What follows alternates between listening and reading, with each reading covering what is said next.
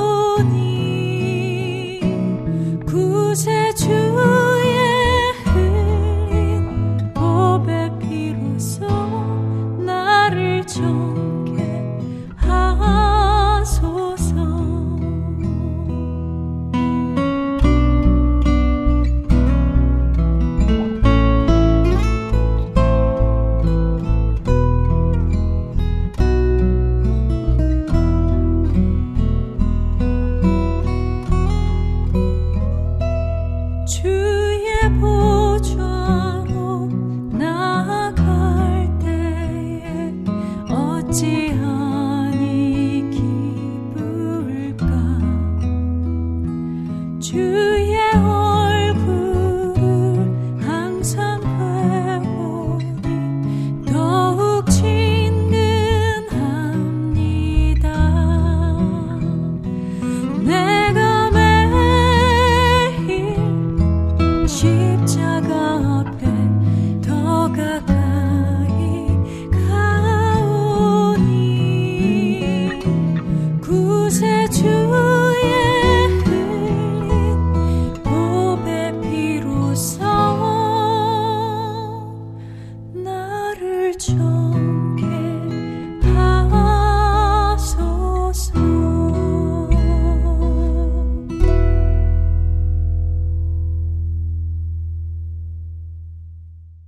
내 주인의 음성과 타인의 음성을 정확하게 구별하여 따르는 오리들.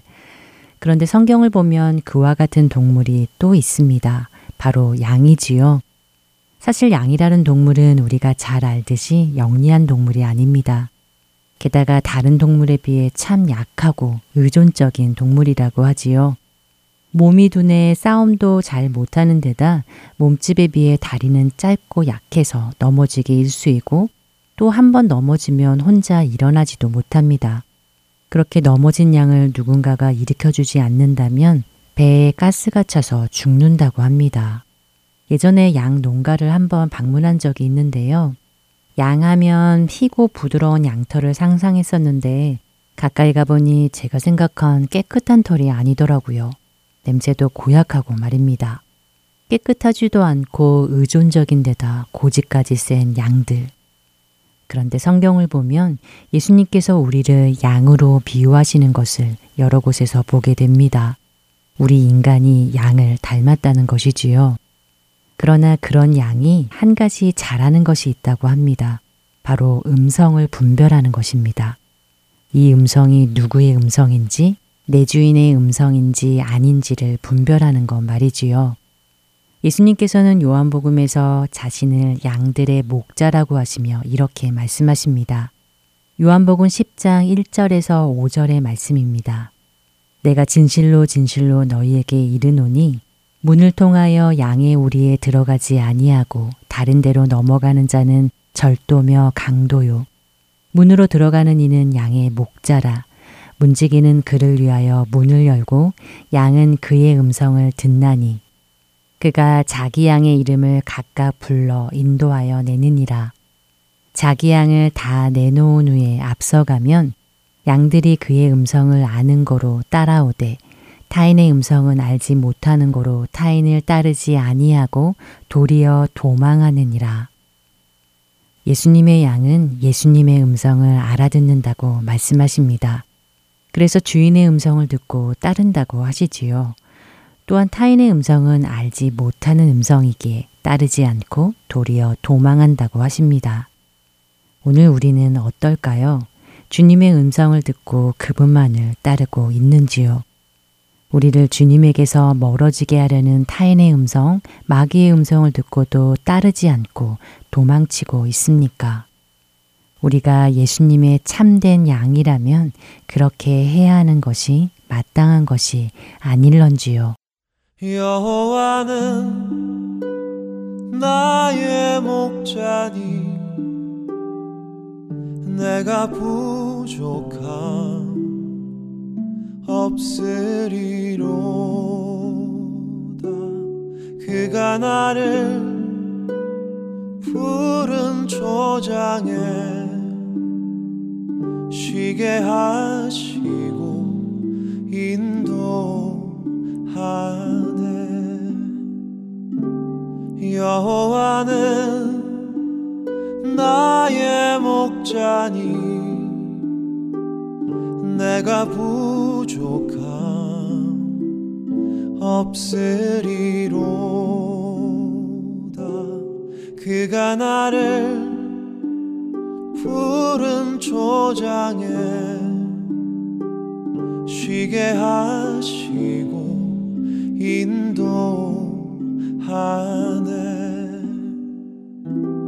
내가 사망의 음침한 계곡을 걸어도 두려워하지 않을 것을 주의 지팡이와 막대기가 나를 지키며 주님 나와 함께 하심이로다. 여호와는 나의 목자니 내가 부족함 없으리로다. 그가 나를 푸른 초장에 쉬게 하시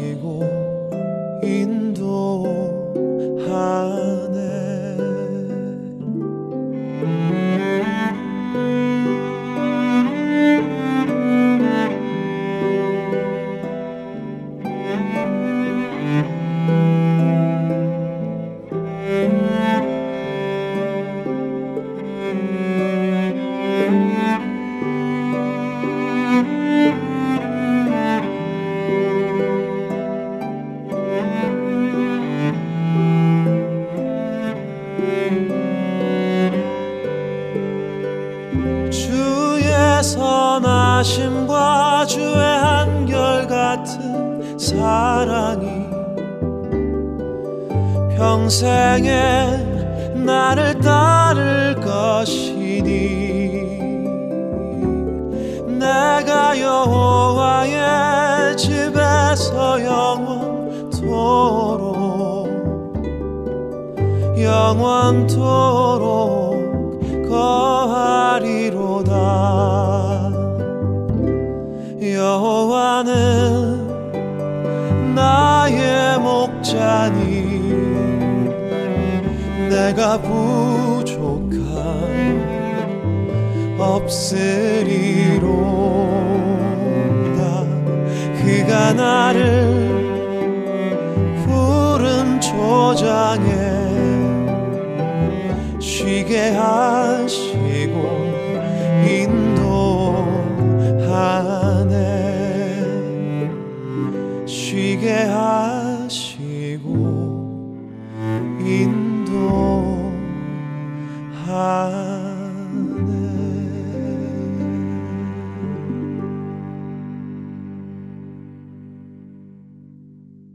이어서 크리스천 저널로 이어드립니다.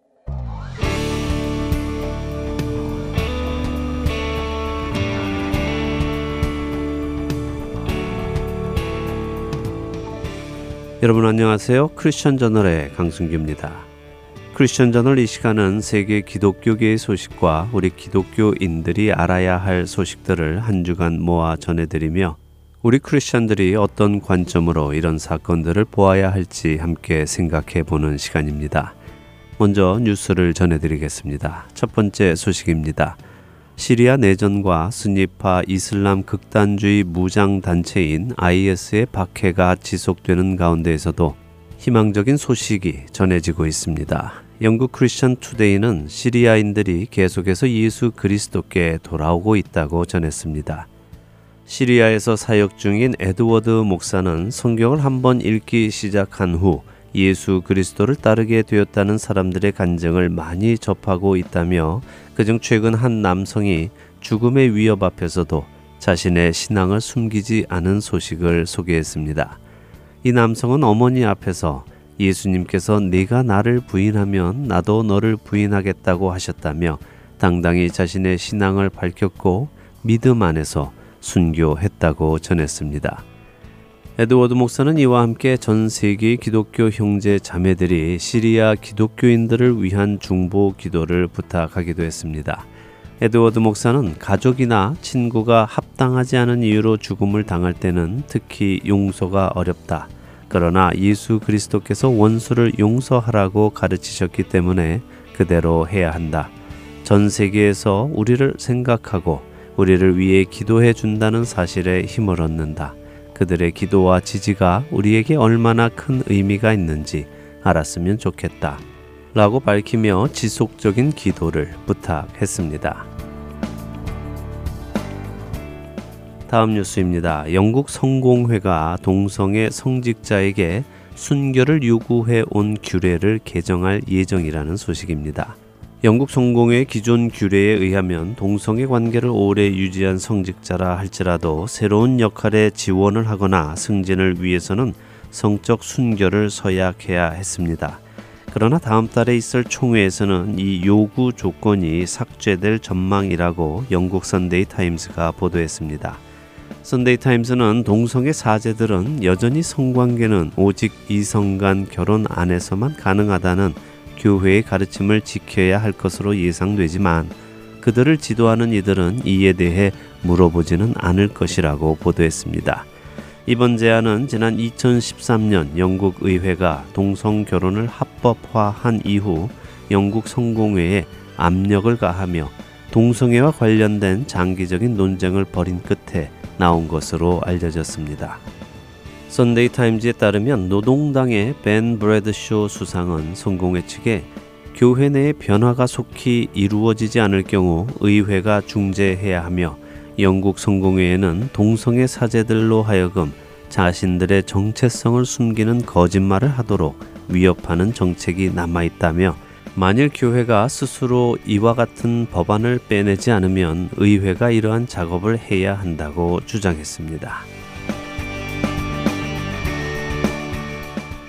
마지막 뉴스입니다. 지난 1월 20일에 있었던 도널드 트럼프 대통령의 취임식에서는 동성애를 반대하는 목사가 기도를 할 수 있게 되어서 버락 오바마 대통령 취임식 때와 대조를 이루었습니다. 지난 2013년 오바마 대통령 취임식 때에는 동성 결혼을 반대하는 목사가 기도 순서를 맡았다가 취소되는 일이 있었기 때문입니다. 2013년 오바마 대통령의 취임식 때는 조지아 아틀란타 패션시리 교회 루이 기글리오 목사가 기도를 할 예정이었지만 동성애와 동성 결혼에 대해 하나님이 보시기에 그리고 성경에 비추어 볼 때 죄라고 말했던 그의 설교가 알려지면서 문제가 되었고 결국 루이 기글리오 목사는 기도를 취소했습니다. 당시 대통령 취임식 준비위원회는 루이 기글리오 목사 대신 동성애를 지지하는 성공회 목사인 루이스 레온 목사를 섭외하여 오바마 대통령 취임식 때 기도를 하게 했었습니다. 이번 트럼프 대통령의 취임식에는 특별히 빌리 그레함 목사의 아들인 프랭클린 그레함 목사가 기도를 했는데 프랭클린 그레함 목사는 오바마 대통령 시절 동성 결혼과 이슬람을 공개적으로 반대하여 오바마 정부로부터 배척을 받고 국가 기도의 날 행사에서 기도를 맡기로 했다가 오바마 행정부 내의 반대 세력으로 인해 초청이 취소되기도 했던 일이 있어 그 의미가 남달랐습니다. 뉴스를 마칩니다.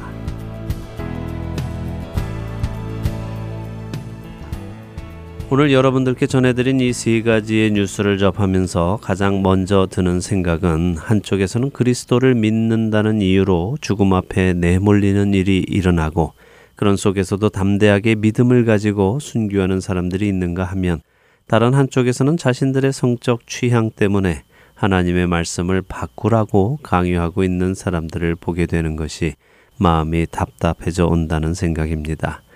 또 시리아에서 사역하시는 에드워드 목사님의 부탁대로 우리가 그곳의 그리스도인들을 위해 기도해야 할 것입니다. 다음 뉴스인 영국 성공회 이야기를 조금 나누자면요. 아직까지 영국 성공회는 공식적으로는 동성 결혼을 금지하고 있습니다. 하지만 그런 교단의 금지 조항에 많은 사제들이 공개적으로 반대를 하며 커밍아웃을 하고 있고 동성 결혼을 올리고 있기도 하고 있습니다. 이런 상황에서 영국 정부가 교회에게 압력을 가하고 있는 것이죠. 어차피 전 세계 분위기가 그런 분위기로 가고 있는데 무엇 때문에 동성 결혼 금지를 철회하지 않느냐 하는 것입니다. 벤 브래드쇼 노동당 수상은 오히려 이런 금지법이 사제들로 하여금 거짓말을 하게끔 만드는 것이니 그것이 더 나쁘다고 주장하는 것이죠.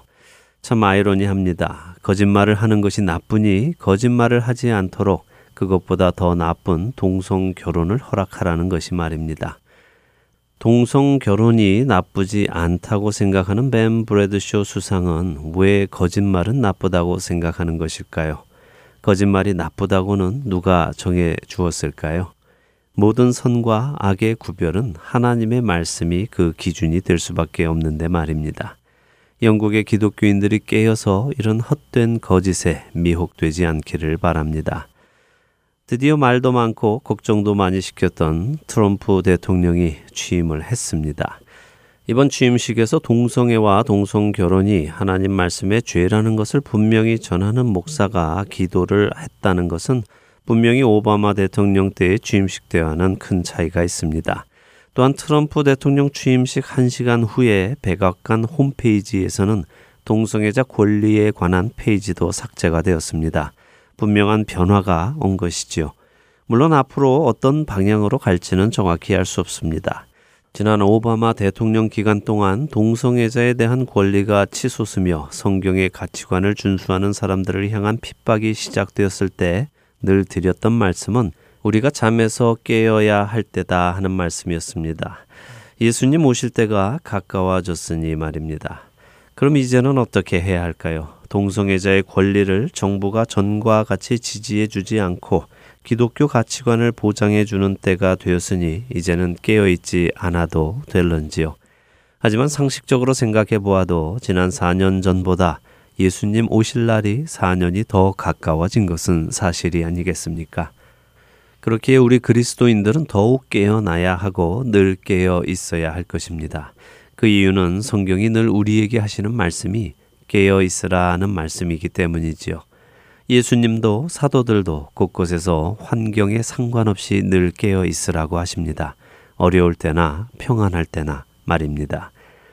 사실 핍박이 오고 고난이 찾아올 때는 깨어 있기가 오히려 쉽습니다. 힘이 드니까요. 힘이 드니 자연스레 주님을 더 찾게 되고 더 의지하게 되지 않습니까? 그런데 문제는 오히려 평안할 때입니다. 안전하다고 느낄 때이죠.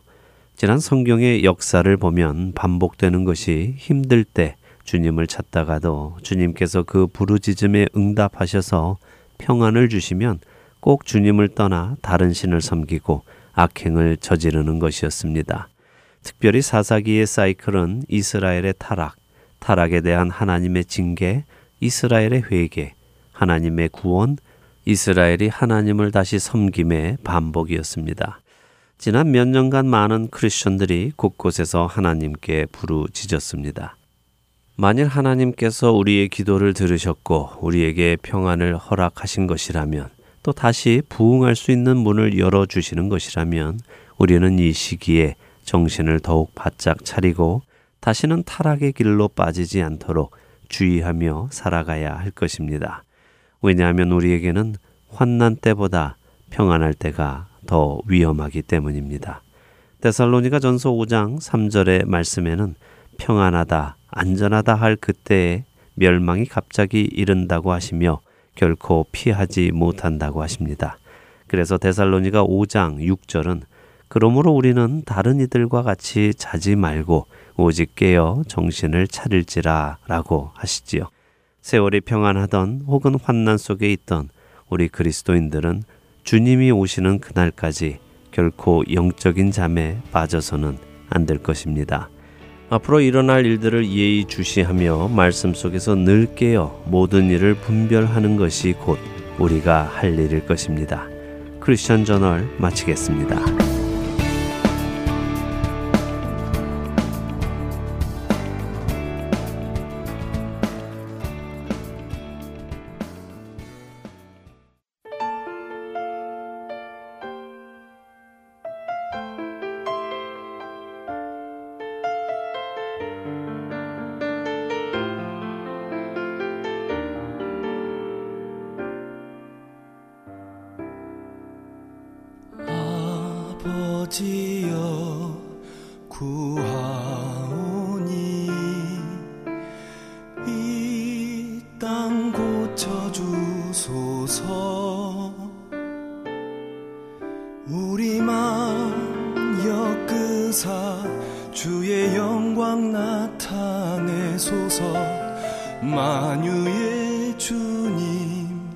온 세상 알도록 목소리 합쳐 주께 영광 돌리어 주님의 통치 선포하게 하소서. 목소리 합쳐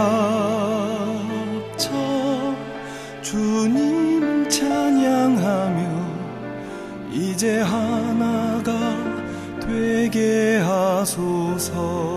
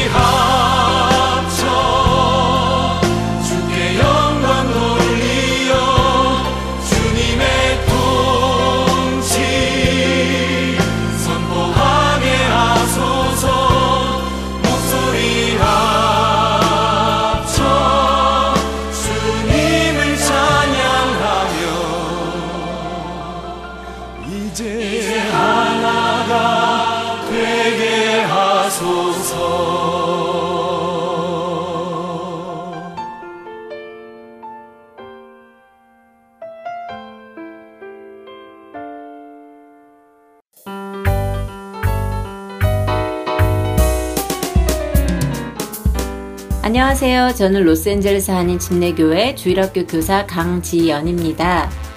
볼거리가 홍수처럼 쏟아지는 이 시대에 하나님의 자녀인 우리 아이들이 보고 들을 거리가 없어 항상 아쉬워하던 중에 하렌소울 복음방송의 주안의 하나 6부 자녀들을 위한 방송을 접하게 되었습니다.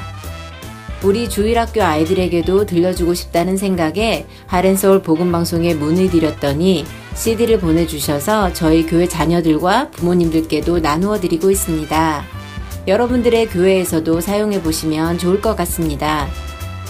매주 자녀들을 위한 방송 CD가 따로 있는 것은 물론 지난 방송 13편의 분량이 한 장에 담겨 있는 CD도 준비되어 있다고 합니다. 방송 CD가 필요하신 분들은 복음방송 사무실로 연락 주시면 받으실 수 있습니다. 연락 주실 전화번호는 602-866-8999입니다. 우리 다음 세대들이 이 땅에서 부끄러울 것 없는 그리스도의 군사로 자라나기를 소원합니다.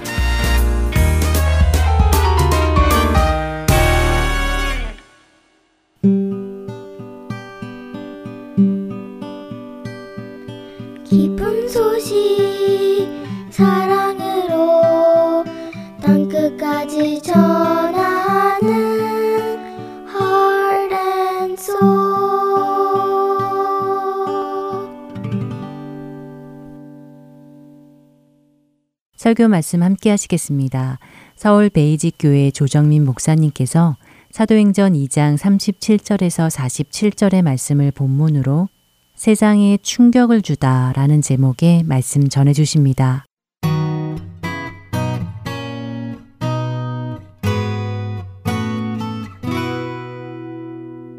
사람과 사람 사이에 메시지가 전해지는 방법은 크게 세 가지로 전해집니다.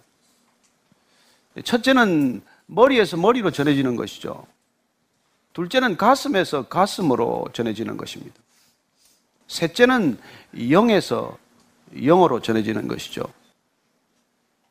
논리는 머리에서 머리로 전해질 것입니다. 우리의 감정은 가슴으로 전해지겠지요.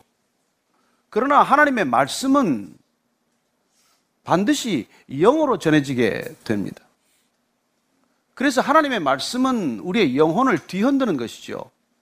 히브리스 기자는 그렇게 말합니다. 하나님의 말씀은 살았고 운동력이 있어 활력이 있어 좌우의 날선 어떤 검보다도 예리하여 우리의 연과 혼과 및 관절과 골수를 찔러 쪼개기까지 하고 우리의 마음과 뜻을 감찰한다, 판단한다 그렇게 말씀하십니다.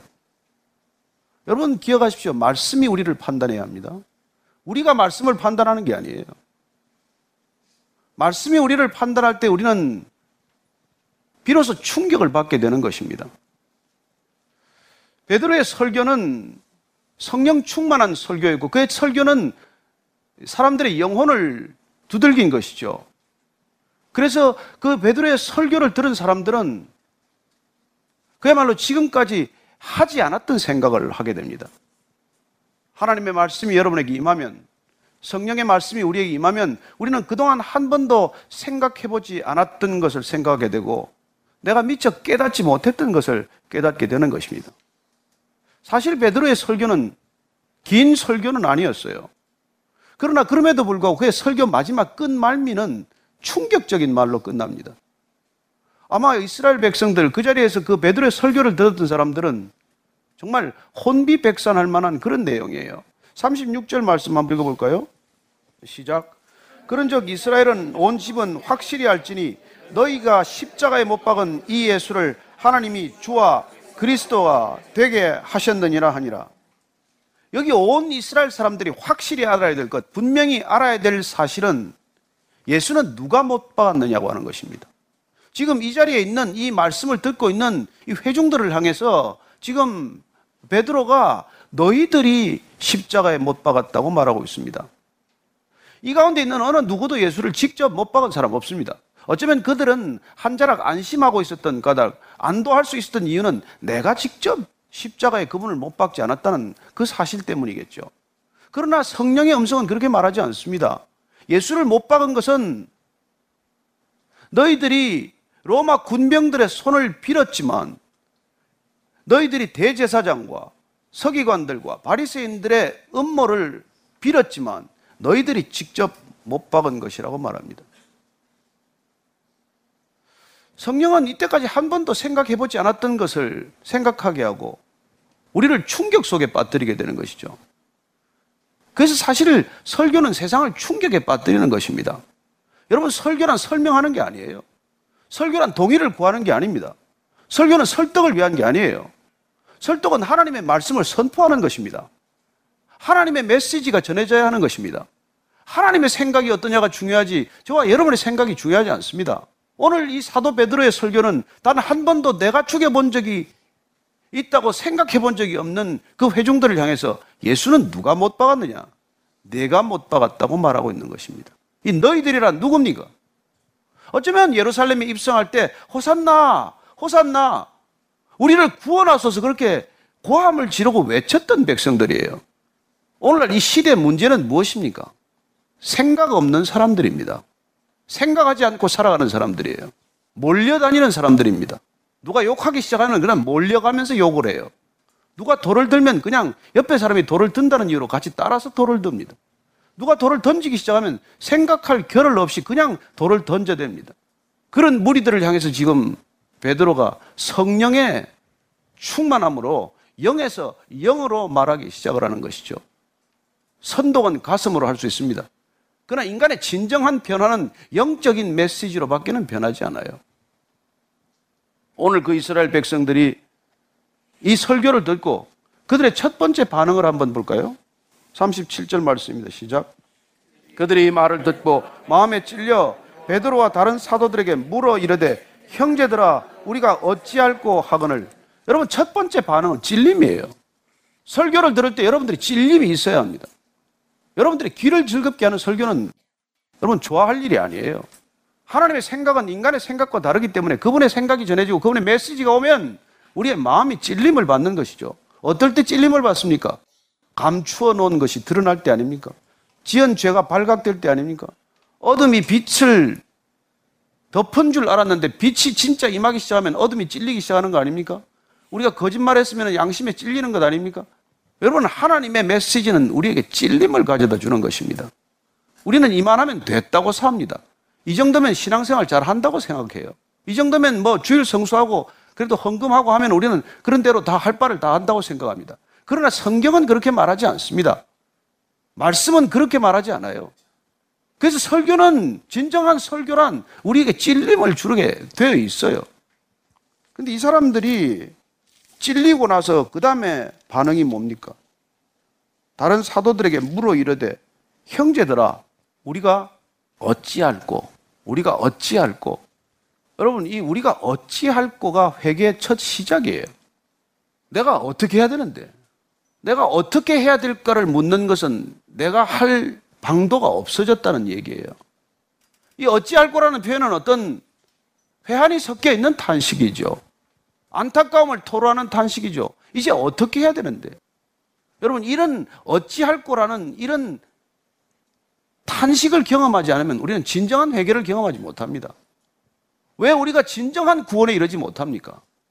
왜 우리의 삶이 뿌리채 바뀌지 않습니까? 내가 어떻게 해야 되는데 이런 절망적인 탄식이 없기 때문이에요.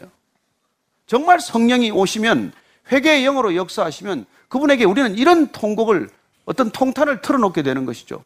어떤 사람은 어찌할꼬 이 말과 더불어 통곡을 시작하는 사람들이 있습니다. 저는 이 어찌할 거야말로 진정한 회개 시작이라는 것을 여러분들이 한번 돌이켜보게 되기를 바랍니다. 이 탄식을 듣고 베드로가 이렇게 말합니다. 38절 말씀입니다. 시작.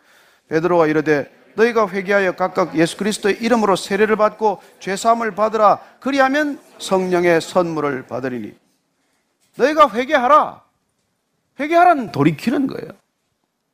진정한 돌이킴입니다. 이 길로 가서는 안 되는 것이죠. 이 길로 가면 끝은 낭떠러지예요. 그래도 계속 가시겠습니까? 회개하라는 말을 우습게 듣는 병양들이 많아요. 세상은 회개라는 말 싫어합니다. 내가 가는 길이 틀렸다는 것이니까. 네가 가면 그 끝에 절벽이 있다는 거니까. 네가 가면 낭떠러지에 떨어질 거라니까. 그 말 듣기 누가 좋아하겠어요? 그러니 돌이켜라는 것입니다. 사람들은 그렇게 말 들으면 되게 새길로 빠집니다. 격길을 찾습니다. 아니 그 길로 가서는 안 돼요. 완전히 돌아서야 돼요. 돌이켜야 돼요. 그래서 회개가 쉽지 않습니다. 회개란 자기 부정이 되는 것이고 살아온 삶 전체가 통째로 뒤바뀌는 것을 경험하기 때문에 쉽게 결단하지 못합니다. 그러나 여러분 억울하고 분하고 아깝다고 그냥 그 길 가겠습니까? 끝까지 가겠습니까? 이게 무슨 길이라고 표현해서 그렇지만 마냥 불난 집이면 어떡하겠습니까? 집에 불이 났는데 소방수가 나오라 그러는데 안 나오고 거기 있겠습니까? 거기 가재도구 챙기느라고 거기 있어야 됩니까? 뭐 지진이 5.8로 끝나기 망정이지 한 7.8이었으면 어떡할 뻔했습니까? 근데 그 지진에서 구조대가 와서 사람 나오라고 그러는데 집에서 지금 예금 통장 챙기느라고 못 나오고 있다가 거기 죽으면 얼마나 안타까운 일이겠습니까? 그렇게 어리석은 인간들에게 하나님께서는 첫 번째 어리석기 때문에 돌이키라는 거예요. 우리가 가는 길이 결코 지혜롭지 않습니다. 인간의 지혜로 가는 길이 결국 우리를 이 지경에 만들고 있지 않습니까? 그래서 돌이키라는 것이에요. 돌이켜서 뭐 하라는 것입니까? 그리스도의 이름으로 세례를 받으라는 것입니다. 세례란 장례식이에요. 세례란 내 방식의 죽음입니다. 이 사람들은 단 한 번도 본인들이 예수님, 하나님을 못 박았다고 생각한 적이 없는 사람들이에요. 그러나 회개의 영이 역사하면 내가 하나님을 못 박았다는 것을 알게 됩니다. 그리고는 어찌할 바를 모르게 돼요, 정말로. 그러면은 우리가 망치를 데려놓게 됩니다. 저는 여러분들이나 제가 예수님을 못 박았다는 사실도 기억해야 한다는 것을 이 자리에서 다시 한번 우리가 확인해야 합니다. 여러분, 하나님은 우리가 날마다 못 받고 있습니다. 하나님을 거부함으로써 못 박아요. 하나님을 부인함으로써 못 받습니다. 심지어 구원받았다는 이름으로 못 박습니다. 세례받았다는 이름으로 못 박습니다. 얼마나 많은 사람들이 하나님을 욕되게 하고 하나님의 이름을 먹칠하고 하나님을 경멸하고 조롱하는지 몰라요. 날마다 못 박는 겁니다. 무엇으로? 자기가 든 망치로. 어쩌면 회개란 그 망치를 내려놓는 일이죠. 내가 해볼 대로 해맞지만 더 이상 할 도리가 없다고 부지불식간에 그 망치를 떨어뜨리는 일입니다. 그렇게 망치를 떨어뜨리고 해야 할 일이 세례받는 거라는 거예요. 그 세례란 내가 더 이상 내 방법으로 안 된다는 것을 자인하고 패배를 선언하는 거예요. 세례란 항복식입니다. 세례란 내가 더 이상 할 도리가 없다는 항복 조인식이에요. 저는 여러분들이 세례 안 받았으면 반드시 세례받게 되기를 축원합니다. 세례야말로 내가 내 이상 내 힘으로 더 이상 살 수 없다는 것을 인정하는 거예요. 하나님 졌습니다. 하나님 이기셨어요. 내가 졌습니다. 나 더 이상 못 해봅니다. 그런 세례를 받아야 진정한 신앙이 시작이 된다는 것입니다. 저는 여러분들이 세례받고 진정한 세례받고 진정한 자기 부정 끝에 하나님께 주시는 이 성령의 선물을 반드시 받게 되기를 축원합니다. 이 성령의 선물이 무엇입니까? 이게 새 생명이에요. 오늘 주님께서는 그럴 때 우리는 성령의 선물을 받는 것이고 그 새 생명을 받는 것을 거듭남이라고 그래요. 거듭남. 그래서 여러분 기독교는 우리의 무슨 행위로 시작되지 않습니다. 기독교 전체는 이 새 생명으로 시작이 되는 거예요. 새로운 생명이 없이는 아무것도 일어나지 않습니다. 이 새 생명을 받은 공동체가 비로소 교회라고 불리는 것이 옛날 삶의 방식을 고수하고 옛날 습관으로 살아가는 사람들끼리 모여서는 어떤 변화도 일어나지 않는 것이죠. 예수님께서 정말 우리에게 이 변화를 일으키기 위해서 이 땅에 교회란 이런 성령으로 세례받는 사건을 날마다 일으키게 하는 하나님의 지혜라는 것을 말씀해 주셨어요. 우리가 이 지혜를 덧입지 않으면 우리는 세상 지혜 속에서는 답을 얻지 못합니다. 출구를 찾지 못해요. 지금 우리가 가고 있는 인류의 방향은 출구 없는 방향이에요. 낭떠러지로 가고 있는 것입니다.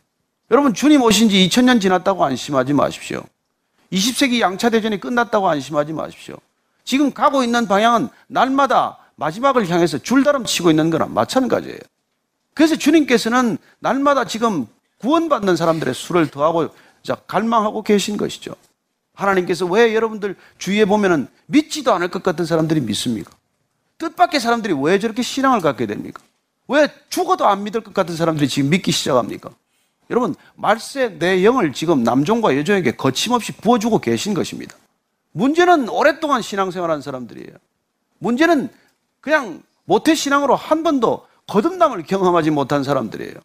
여러분 이 베드로 설교를 듣는 사람들이 하나님을 거부한 사람들이 누가 있습니까? 다 하나님을 아는 사람들이고 다 하나님을 믿는 사람들이에요.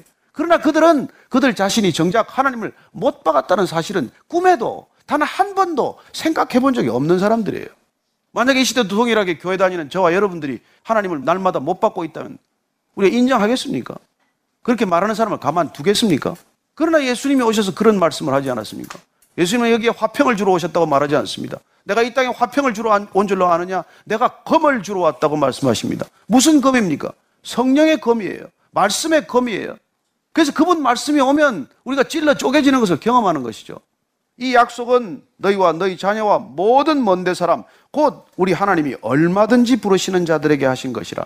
하나님의 약속은 여러분 누구에게든지 우리와 우리 자녀들에게도 아브라함의 하나님, 이삭의 하나님, 야곱의 하나님이 되셨던 것처럼 우리 자녀들도 돌이키기만 하면 우리 자녀들도 돌아오기만 하면 얼굴을 돌이키기만 하면 내가 못 박았다고 생각한 하나님 나는 이제 하나님과 거리를 끊겠다고 그렇게 뛰쳐나갔던 아이들이 하나님을 만나고 손에 든 망치를 내려놓고 그리고 그 죄를 토설하기만 하면 여러분들이 죄를 토하기만 하면 죄를 고백하기만 하면 하나님께서는 누구든지 용서하시겠다고 말씀하시는 것이죠.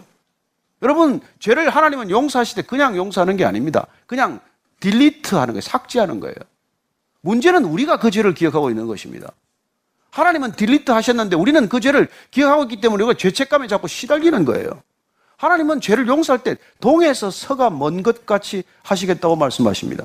하나님은 죄를 용서할 때 바다에 바늘이 빠진 것을 찾을 수 없는 것처럼 용서하시겠다고 하십니다. 그 약속을 믿으십니까? 그 약속을 믿고 그리고 죄로부터 자유해지는 그런 놀라운 생명의 역사를 여러분들이 경험하지 않으면 우리는 가다가 날마다 넘어지는 삶을 되풀이하는 것이죠. 이런 베드로의 말을 듣고 오늘 계속해서 사람들이 묻기 시작합니다. 40절, 41절 말씀입니다. 시작.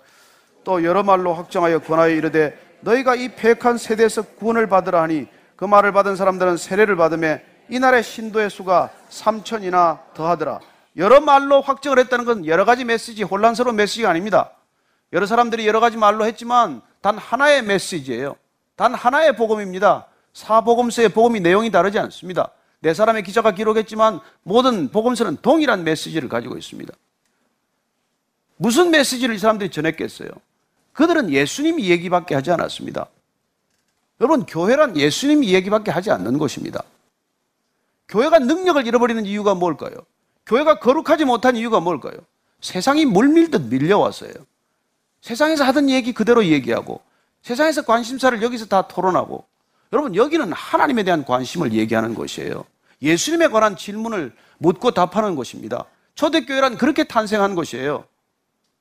예수란 누구냐? 내가 못 박아 죽인 그 예수는 도대체 누군가? 그 예수는 어떤 분인가? 그게 궁금할 뿐이에요. 사도들은 그들의 정인이기 때문에 그들은 예수님께서 무리를 걸으셨던 얘기도 하실 것이고 오병이의 기적도 알려줄 것이고 나사로가 죽었다가 살아난 것도 얘기해 줄 것이고 예수가 누구신지를 얘기하는 것이죠. 저는 오늘날도 교회가 예수 얘기만 하면 본질을 회복할 수 있다고 믿습니다. 그리고 그들이 고나에 이릅니다. 너희가 반드시 구원을 받으라. 구원을 받으라 명령이에요. 구원 받아도 되고 뭐 네가 받기 싫으면 안 받아도 돼 그만이다. 여러분 그건 선택 가능한 얘기가 아니에요. 구원은 받아야 하는 일이고 구원을 받으라고 지금 사도들이 명령하고 있는 것입니다. 저는 이 시대 모든 사람들이 구원 받으라고 명령하는 저와 여러분 되기를 축원합니다. 담대하게 명령해야 합니다. 구원 받으세요. 구원 받으셔야 합니다. 어디서부터? 이 폐역한 세대로부터. 이 폐역한 시대로부터. 이 폐역한 사상으로부터. 여러분, 폐역이란 이 시대의 본질을 한마디로 압축한 단어예요. 폐역이란 원래 뜻이 구부러지다는 뜻입니다. 뒤틀렸다는 뜻이에요. 여러분, 구부러지고 뒤틀리고 그렇게 얼그러지면 그건 정직하지 않은 거예요. 부정한 것입니다.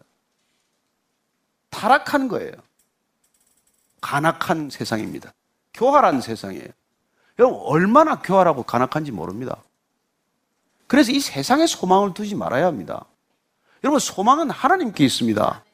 소망은 이 세상에 있지 않습니다. 이 세상으로부터 벗어나는 게 구원이에요. 여러분, 이 세상으로부터 먼저 출애굽하셔야 합니다. 가나안에 다시 들어가기 위해서는 출애굽이 먼저예요. 그래서 구원이란 한 번 일탈하는 것이 아니라 일단 단절되는 것입니다. 한번 분리를 경험해야 돼요. 저는 여러분들이 이 세상으로부터 한번 끊어지는 것을 경험할 수 있게 되기를 바랍니다. 이 세상에서 한번 끊어지는 것을 경험하지 않으면 우리는 절대로 세상 사람으로부터 벗어나지 못합니다. 단절되는 칼로 자르는 칼로 베어버리는 그런 결단이 있어야 돼요. 이런 폐역한 세대에서 구원을 받으라. 이건 명령이에요. 오늘 이 명령이, 이 음성이 저와 여러분에게 하나님의 음성, 성령의 음성으로 들리게 되기를 바랍니다. 42절 말씀입니다. 시작. 그들이 사도의 가르침을 받아 서로 교제하고 떡을 떼며 오로지 기도하기를 힘쓰니라. 그들은 사도의 가르침을 갈망했습니다. 사도의 가르침은 예수님 이야기가 전부였습니다. 예수가 그리스도다. 예수가 구주다. 예수가 우리의 주인이시다. 그 얘기가 메시지의 핵심 아니겠습니까? 그런 가르침을 갈망했다는 것이죠. 그래서 이 가르침을 갈망하면서 이 사람들은 서로 교제하고 떡을 떼고 식사하고 오로지 기도하기를 힘쓰는 공동체가 탄생한 것입니다.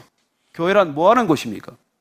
사도의 가르침을 받는 곳, 서로 교제하는 곳, 떡을 떼는 곳, 기도하는 곳. 그렇습니다. 모든 교제는 말씀을 중심으로 하는 것입니다. 예수님을 중심으로 하는 것입니다. 은혜를 중심으로 하는 것이죠. 그리고 기도를 중심으로 하는 공동체입니다. 교회가 이 본질을 잃어버리면 교회는 사교 클럽이 되고 말겠죠. 교회가 서로의 이익만을 서로 자꾸 얘기하기 시작한다면 교회도 하나의 이익 단체가 되고 말겠죠. 왜 교회에서는 동창회별로 모여서는 안 됩니까? 왜 교회에서는 직업별로 모이는 것도 조심스러워야 합니까? 왜 교회에서는 연령별로 모이는 것도 조심해야 합니까? 여러분, 말씀으로 교제하는 데는 그런 구분이 필요 없지 않습니까? 점점 그런 구분을 맞추, 갖기 시작하면은 교회는 세상과 뭐가 달라집니까? 여러분, 세상은 인연으로 뭉쳐 있는 것이에요. 지연, 학연, 혈연, 군대연. 그것도 모자라서 교회연을 만들기 위해서 우리가 모인 것입니까? 여러분, 대형 교회가 무슨 문제를 일으킵니까? 교회 연을 만들어서 뭐 하는 것인데? 여러분, 교회는 성령 받은 사람들이 흩어져서 살아내기 시작하는 공동체입니다. 우리끼리 모여서 성령은 받지 않고 우리끼리 앉아서 정보 나누고 무슨 좋은 사업 아이디어 나누고 다단계 판매 조직 만들고 그러기 위해서 모이는 게 아니지 않습니까? 저는 여러분들이 오직 한 가지 관심, 오직 예수님에 대한 관심만을 가지고 교회 공동체가 되기를 축원합니다. 그래요. 그 사람들은 그 당시에 글도 몰랐고 성경도 없었어요. 그래서 사도들의 얘기가 아니고서는 예수님에 관한 얘기를 들을 도리가 없는 것이죠. 그래서 사도들에게 그 예수님 얘기 듣는 것, 그게 가장 큰 관심이었습니다. 그들은 성전에 모여서도 그 말씀에 귀를 기울였고, 흩어져서도 간접적으로 듣는 얘기를 듣기 위해서 가정 공동체로 흩어진 것이죠.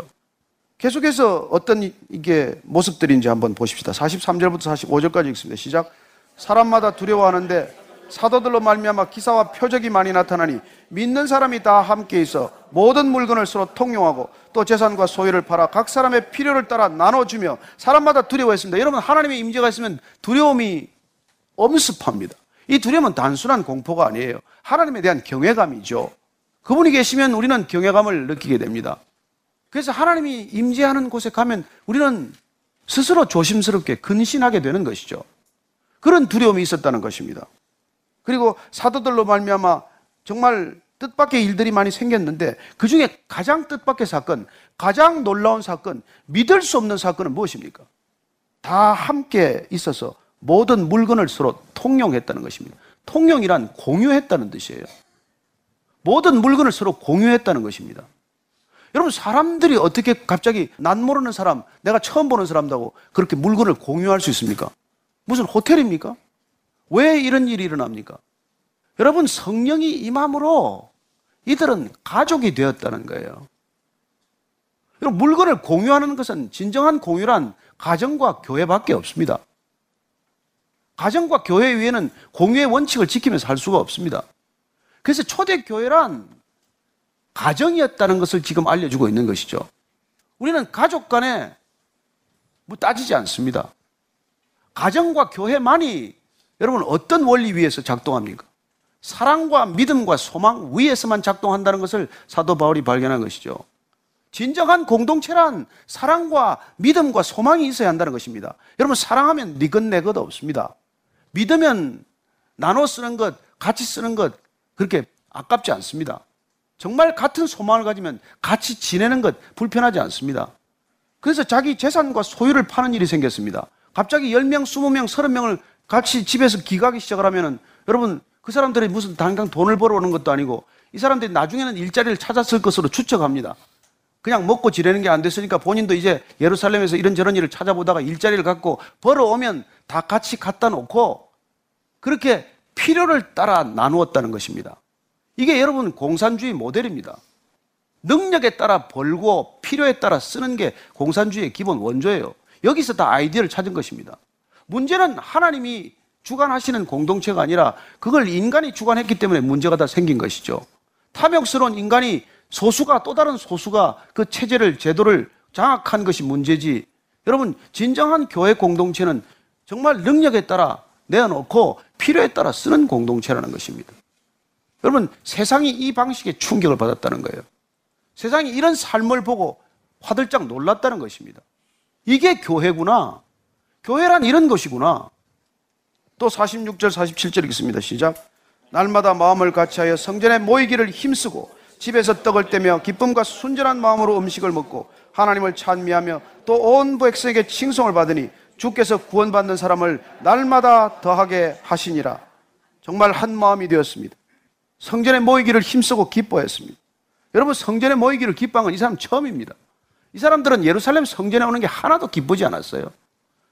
회당에 모여서 여러분 토라를 읽는 게 하나도 기쁘지 않았습니다. 어쩌면 갈 때부터 시간을 쟀던 사람이겠죠. 다 부담으로 시작된 일이에요. 의무감으로 종교 생활을 했던 사람들이라. 그러나 처음으로, 처음으로 내가 달려가고 싶은 예배를 경험한 사람들이 된 것이죠.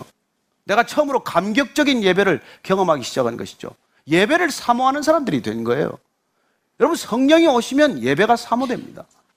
이 날씨가 좋은데 예배 드리기 너무 아까운 날씨네. 오늘은 이게 초원 예배를 드려야 되는데 그렇지 않습니다.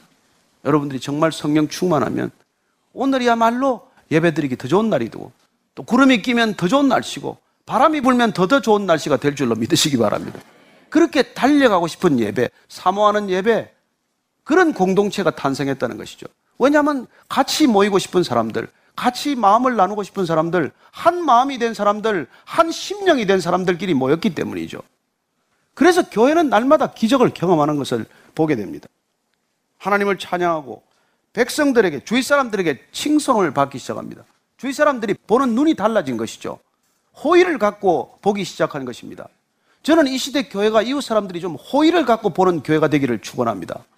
교회가 들어섰다면 다들 두려워하고 교회가 들었으면 불편을 여기게 되고 여러분 그렇게 되는 교회가 아니었어요. 이 교회가 비록 3천 명이 넘는 사람들이 흩어져 지냈지만은 주위 사람들이 볼 때마다 이 교회를 보는 눈이 달라진 거예요. 정말 호의를 담고 친절한 마음으로 교회를 바라보기 시작한 것이죠. 그래서 주님께서는 구원받는 사람의 수를 날마다 더했다고 말합니다. 구원받는다는 건 단순히 숫자만의 문제가 아니에요. 여러분, 구원은 이미 받았습니다. 구원은 과거 시제예요. 이미 사망에서 생명으로 옮겼습니다. 그러나 그걸 우리는 칭의라고 말합니다.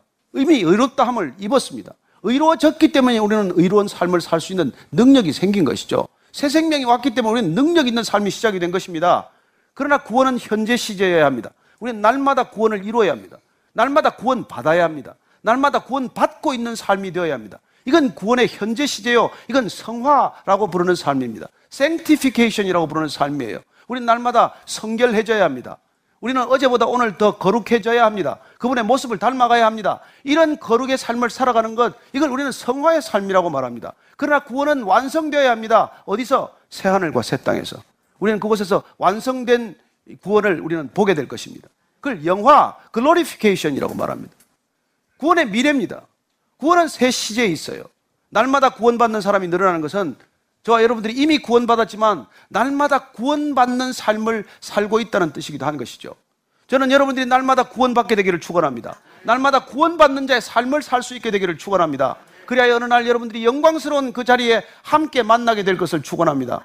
그렇지 않다면 우리는 구원을 날마다 잃어버리는 삶이 될 것입니다. 이단들은 구원받았다는 과거 시제만 기억할 뿐 날마다 구원을 이루어가는 삶과는 외면하고 살아갑니다. 그들은 구원과 상관없이 사는 삶이 된 것이죠.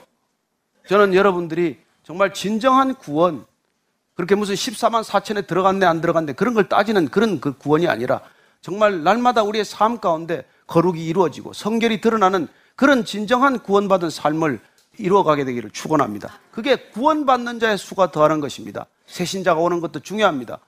불신자가 돌아오는 것도 중요합니다. 그러나 구원받은 사람들이 날마다 구원받은 감격을 놓치지 않고 날마다 구원을 이루어가는 그런 진정한 그리스도인들 다 되기를 축원합니다. 그래서 오늘 기도할 때는 한 주간 그렇게 살도록 기도하고 가시게 되기를 바랍니다. 하나님 내가 받은 자리에서 내 삶의 자리에서 구원받은 삶을 살게 하여 주옵소서. 구원이 드러나게 하여 주옵소서. 하나님이 드러나게 하여 주옵소서.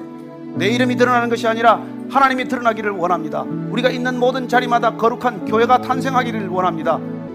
초대교회가 날마다 구원받는 자의 수가 늘어났듯이 이 시대에도 교회가 조롱받지 않고 교회가 무시당하지 않고 하나님이 경멸당하지 않고 날마다 구원받는 자의 수가 늘어나게 하여 주옵소서. 모든 성도들이 날마다 구원받은 삶을 증거하고 드러내는 진정한 그리스도인들 되게 하여 주옵소서. 예수님 이름으로 기도합니다. 아멘.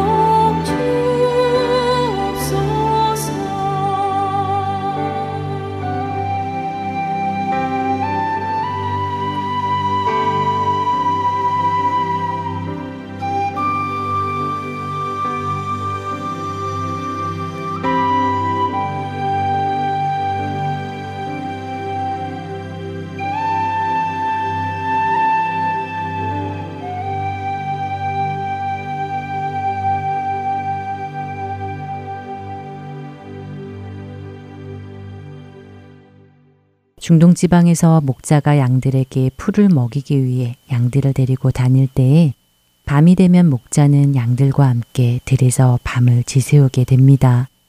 그러면 목자는 밤새 맹수로부터 양들을 보호하기 위해 간이식으로 우리를 만든다고 하는데요.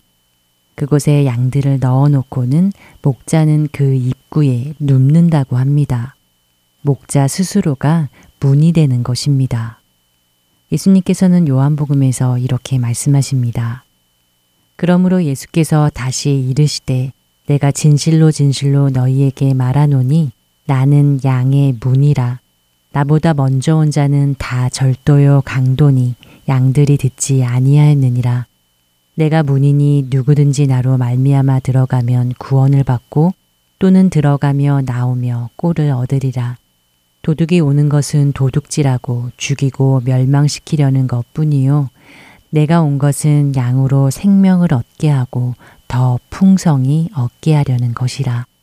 나는 선한 목자라. 선한 목자는 양들을 위하여 목숨을 버리거니와 삭구는 목자가 아니요 양도 제 양이 아니라 이리가 오는 것을 보면 양을 버리고 달아나나니 이리가 양을 물어가고 또 해치느니라 달아나는 것은 그가 삭군인 까닭에 양을 돌보지 아니함이나 나는 선한 목자라 나는 내 양을 알고 양도 나를 아는 것이 아버지께서 나를 아시고 내가 아버지를 아는 것 같으니 나는 양을 위하여 목숨을 버리노라. 요한복음 10장 7절에서 15절까지의 말씀입니다. 한 마리 양처럼 헤맬 수밖에 없고 사방을 분간도 못하는 우리들. 그런 우리에게 생명으로 인도하시는 분은 선한 목자이신 예수님 뿐입니다. 그분만이 우리를 구원으로 인도하실 수 있으시며 그분만이 자기 양을 위해 목숨을 버리시는 분이십니다. 다른 이들은 모두 사꾼일 뿐입니다. 그렇기에 우리가 따라가야 하는 음성은 오직 예수 그리스도의 음성 뿐이지요. 오늘 우리는 누구의 음성을 듣고 있을까요? 우리의 목자 되신 주님의 음성을 듣고 따라가고 있는지요? 내가 누구의 양인지 분별하기란 어렵지 않아 보입니다. 세상으로부터 들려오는 소리, 세상의 기준, 세상의 가치를 따라가고 있는지 아니면 하나님의 음성, 그분의 말씀만을 따라 순종하며 살고 있는지를 보면 말이지요. 알에서 깨어난 새가 처음 본 대상을 죽는 날까지 따르듯이 제대로 하는 것 하나 없는 무능력한 양이 주인의 음성을 기억하고 그 음성에만 반응하며 따르듯이 그렇게 예수 그리스도의 음성만 따라가는 우리 모두가 되었으면 좋겠습니다. 그 선한 목자 대신 주님 한 분만을 따르기로 결단하고 따르는 우리 모두 되기 소원하며 주안의 하나 2부 마치도록 하겠습니다. 지금까지 구성과 진행의 최강덕이었습니다. 안녕히 계세요.